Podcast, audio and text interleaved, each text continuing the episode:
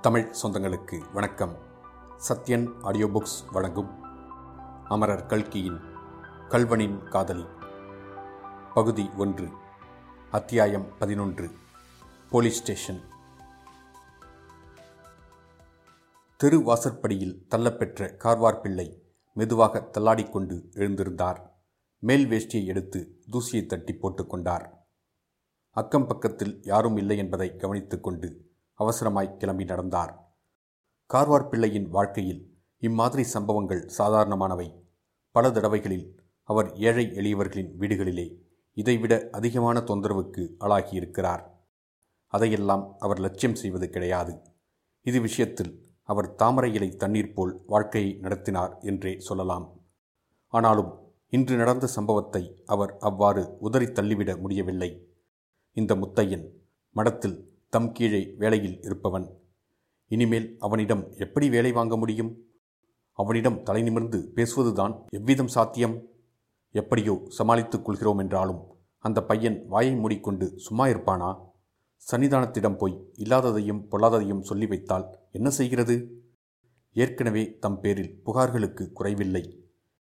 வீதியில் போய்க் கொண்டிருக்கும் போதே கார்வார் பிள்ளை இதையெல்லாம் பற்றி சாங்கோபாங்கமாக ஆலோசனை செய்து கடைசியில் ஒரு முடிவுக்கு வந்தார். அதன் பலனாக அவர் நேரே மடத்தின் காரியாலயத்துக்கு போகாமல் போலீஸ் ஸ்டேஷனுக்கு போனார். போலீஸ் ஸ்டேஷனில் சப் இன்ஸ்பெக்டர் சர்வோத்தம சாஸ்திரி அப்போதுதான் ட்ரெஸ் பண்ணிக்கொண்டு வெளியே வந்தார். கார்வார் பிள்ளையை பார்த்ததும் வாரும் சங்கு பிள்ளை நீர் வருகிறீர் என்று கால் மணி நேரத்திற்கு முன்பே எனக்கு தெரிந்து போச்சு. யானை வரும் பின்னே மணி ஓசை வரும் முன்னே என்பதை சங்கு பிள்ளை வருவார் பின்னே செவ்வாது வாசனை வரும் முன்னே என்று மாற்றிவிட வேண்டியதுதான். ஆனால் என்ன ஒரு மாதிரி இருக்கிறீர்? நெற்றியிலே என்ன அவ்வளவு பெரிய வீக்கம்? விஷயம் என்ன? என்று கேட்டார். சார் அசந்தர்ப்பமாய் ஒரு காரியம் நடந்து போச்சு. நீங்கள் பார்த்து உடனே நடவடிக்கை எடுக்காவிட்டால் அப்புறம் இந்த ஊரிலே யாரும் இருக்க யோக்கியதை இல்லை மடத்தை மூடிக்கொண்டு நாங்கள் எல்லாம் கிளம்பிவிட வேண்டியதுதான் என்றார் கார்வார் பிள்ளை. சங்குப்பிள்ளை அப்படி ஏதாவது நடந்துவிட்டால் இந்த ஊர் செய்த பாக்கியம்தான். ஆனால் அது நடக்காது என்று எனக்கு தெரியும். என்ன சமாச்சாரம்? சீக்கிரம் சொல்லும். கலெக்டர் துரை வருகிறாராம். சேந்தனூருக்கு நான் போக வேண்டும்.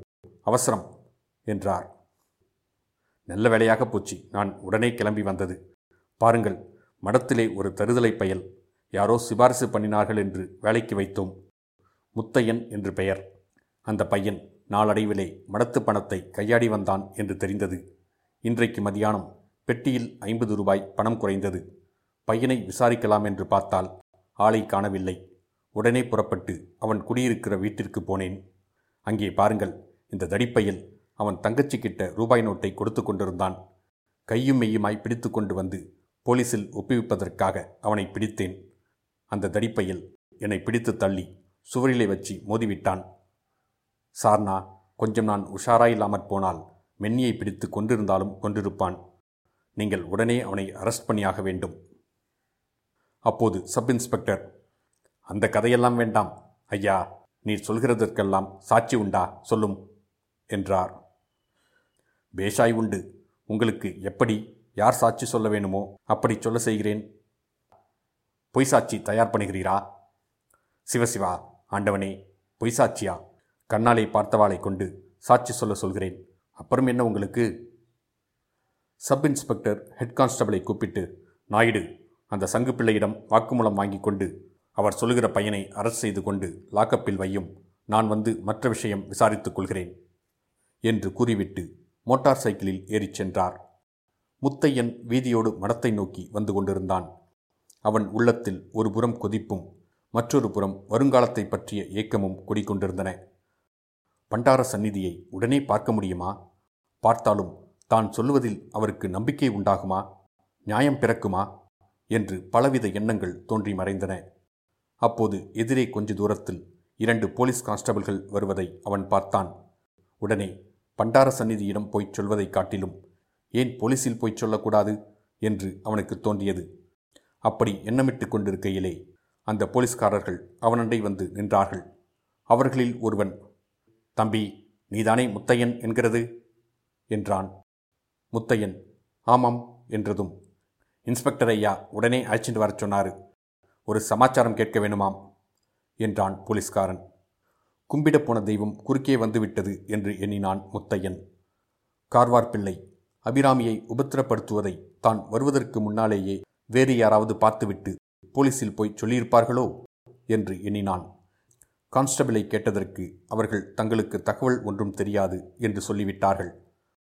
போலீஸ் ஸ்டேஷனை அடைந்ததும் ஹெட் கான்ஸ்டபிள் நாயுடு அவனை ஏறிட்டு பார்த்தார்.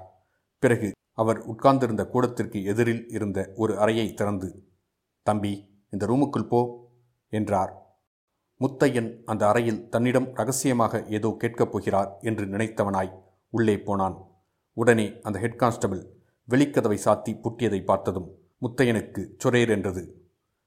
என்ன சார் இது? ஏன் என்னை வைத்து பூட்டுகிறீர்கள்? என்று பரபரப்புடன் கேட்டான்.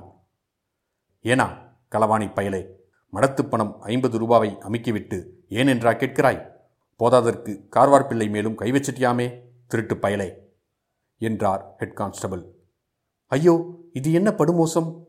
என்று அலறினான் முத்தையன். ஹெட் கான்ஸ்டபிள் இதற்குள் வெளியே போய்விட்டார். முத்தையன் சார் சார் என்று கதறிக்கொண்டே கதவை பிடித்து உலுக்கினான். அப்போது இரும்பு கதவு சாமி வெறுங்கையாலே ஒடிக்க முடியாது சாமி என்ற குரலை கேட்டு அவன் திடுக்கிட்டான். குரல் வந்த பக்கம் பார்த்தான். அதே அறையின் மூலையில் கந்தல் துணியுடன் செம்பட்டை பறந்த மீசை தாடியுடனும் குறவன் ஒருவன் உட்கார்ந்திருப்பதைக் கண்டான். இத்துடன் அத்தியாயம் பதினொன்று முடிவடைந்தது. மீண்டும் அத்தியாயம் பனிரெண்டில் சந்திப்போம்.